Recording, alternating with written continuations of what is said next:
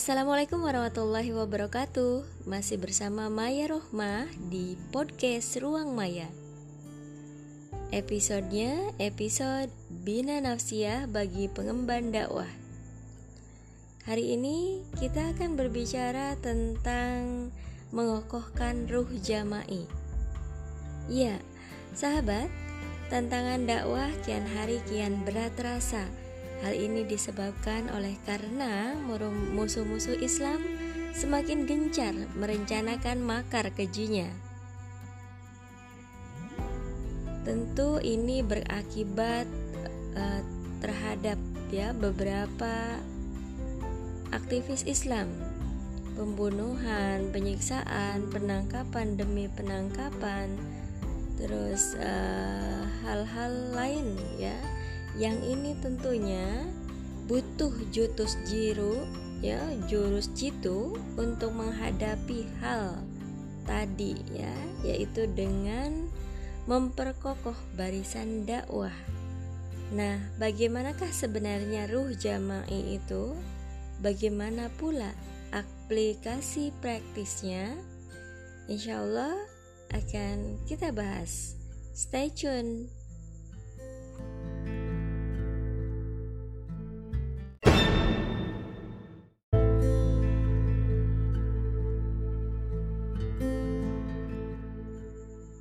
Ya, sebelum berbicara lebih jauh, maka akan kita bahas dulu ya tentang batasan jamaah itu apa, kemudian ruh itu apa. Jamaah secara bahasa berarti sekelompok orang. Namun, di dalam hadis-hadis Rasulullah Shallallahu alaihi wasallam banyak disebutkan bahwa jamaah itu adalah jamaatul muslimin yaitu kaum muslimin secara keseluruhan. Oleh karena itu, jamaatul muslimin adalah masyarakat yang diatur oleh hukum-hukum Islam, suatu negara yang aturan dan perundang-undangannya berasal dari Islam serta keamanannya berada di tangan kaum muslimin. Pemerintahan Islam dan masyarakat Islam itulah jamaatul muslimin. Selain itu, di dalam Al-Quran disebutkan adanya jamaah minal muslimin, artinya sekelompok orang di antara kaum muslim. Di dalam surat Al-Imran ayat 104 disebutkan, Dan hendaklah ada di antara kalian sekelompok umat yang menyeru kepada al-khair dan melakukan amar ma'ruf nahi mungkar. Mereka itulah orang-orang yang beruntung. Adanya kata-kata milkum ummatun, yakni sekelompok umat atau jamaah di antara kalian, menunjukkan jamaah minal muslimin tadi. Hal ini didasarkan pada kata kalian dalam ayat tadi adalah kaum muslimin. Jadi, mm, jamaah dalam pengertian seperti ini adalah sekelompok orang yang terorganisir rapi dan saling berkaitan secara teratur sehingga menjadi sebuah totalitas utuh untuk senantiasa menyebarkan Islam dan amar ma'ruf nahi mungkar. E, sedangkan jamaah dalam terminologi kedua inilah yang dimaksud di dalam tulisan uh, ini ya yang kita bahas sekarang. Sementara itu seperti dipahami ruh kan memiliki banyak nyawa ya sahabat. Memiliki banyak makna. Ruh dapat berarti nyawa, wahyu atau malaikat Jibril. Makna lain ruh adalah kesadaran seseorang akan hubungannya dengan Allah Subhanahu wa taala saat ia melakukan suatu perbuatan. Istilah, istilahnya adalah idrak silah billah. Nah, orang yang dalam setiap perbuatannya memiliki peng, memiliki ruh berarti orang tersebut selalu berupaya untuk mendudukan dirinya sebagai hamba Allah Subhanahu wa taala. Caranya sekuat tenaga mentaati segenap perintahnya dan sedapat mungkin menjauhkan diri dari seluruh larangannya. Di mana pun ia berada, ia sadar bahwa dirinya adalah hamba Allah yang harus selalu mentaatinya penuh dengan rasa cinta sekaligus takut kepadanya. Jadi kalau kamu memiliki ruh atau idroksilabilah ketika sedang menunaikan salat penuh kehusuan. Sebaliknya saat sholat kamu dipenuhi oleh pikiran ke sana kemari begitu ya hingga tahu-tahu imam sudah mengucapkan salam perbuatan sholat kamu seperti itu tidak mengandung ruh nah, atau contoh lainnya Seseorang yang memakai jilbab ya hanya untuk mode semata tidak memiliki ruh tuh saat mengenakannya sekalipun ia masih hidup atau bernyawa. Berbeda dengan itu, perempuan lain yang mengenakan jilbab atas dasar dorongan bahwa itu kewajiban dari Allah Subhanahu wa taala, ia pun senang mengenakannya dengan mengharap ridho Allah Subhanahu wa taala, maka perempuan tersebut memiliki ruh saat berjilbab. Nah, dari contoh-contoh di uh, apa tadi ya, mudah-mudahan paham ya. Baik sahabat di ruang dengar, nampaklah bahwa suatu perbuatan yang sama dapat lahir dari kesadaran pelakunya akan hubungan dengan Allah Subhanahu wa taala. Dapat pula tidak lahir dari kesadaran tersebut. Setiap perbuatan yang lahir dari kesadaran akan hubungan dia dengan Allah Subhanahu wa taala, yaitu dia sebagai hamba dan Allah sebagai pencipta yang menurunkan aturan hidup disebut perbuatan yang mengandung ruh. Sebaliknya, kalau perbuatan yang sama bila tidak lahir dari keadaan yang e, merupakan perbuatan yang apa yang tidak mengandung ruh sekali lagi itulah ruh dalam perbuatan yaitu kesadaran akan hubungan dengan Allah yang dibuktikan dengan keterikatan terhadap aturan Islam baik secara lahir maupun batin.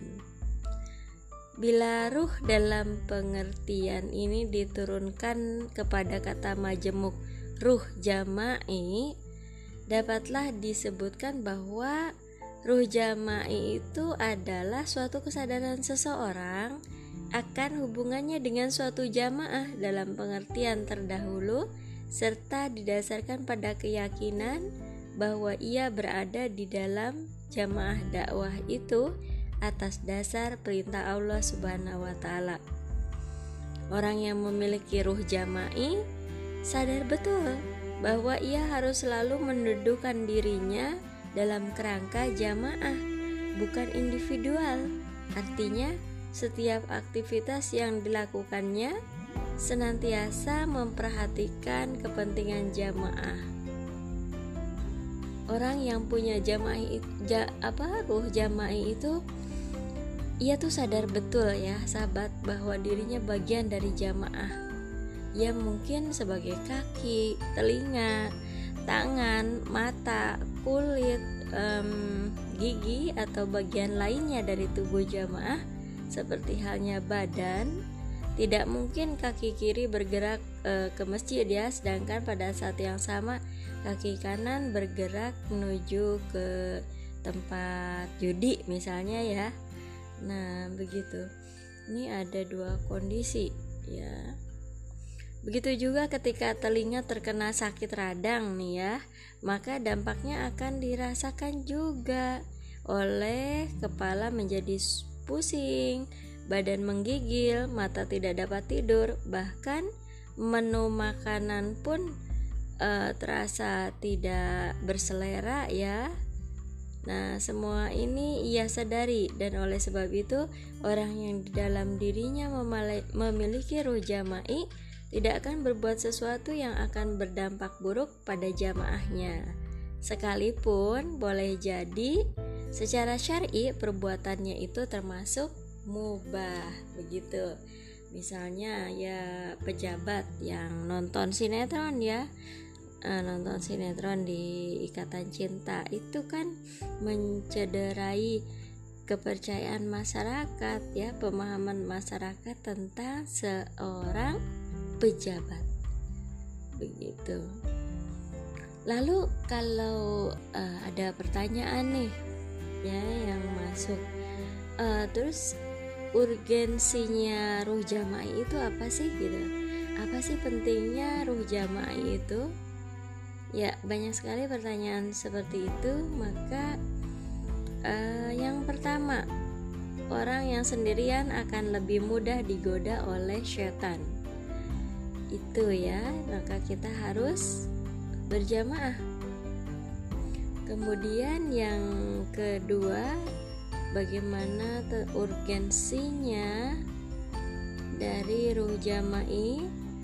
Nah, yang kedua adalah Rasulullah menegaskan bahwa orang yang sendirian akan mudah dihancurkan dibandingkan dengan orang yang berjamaah.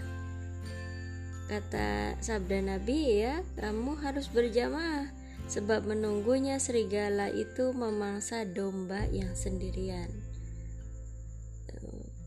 Kemudian yang ketiga, Allah Subhanahu wa taala memerintahkan kepada umatnya untuk berjamaah di dalam berdakwah seperti yang disebutkan dalam Quran surat Al-Imran ya ayat 3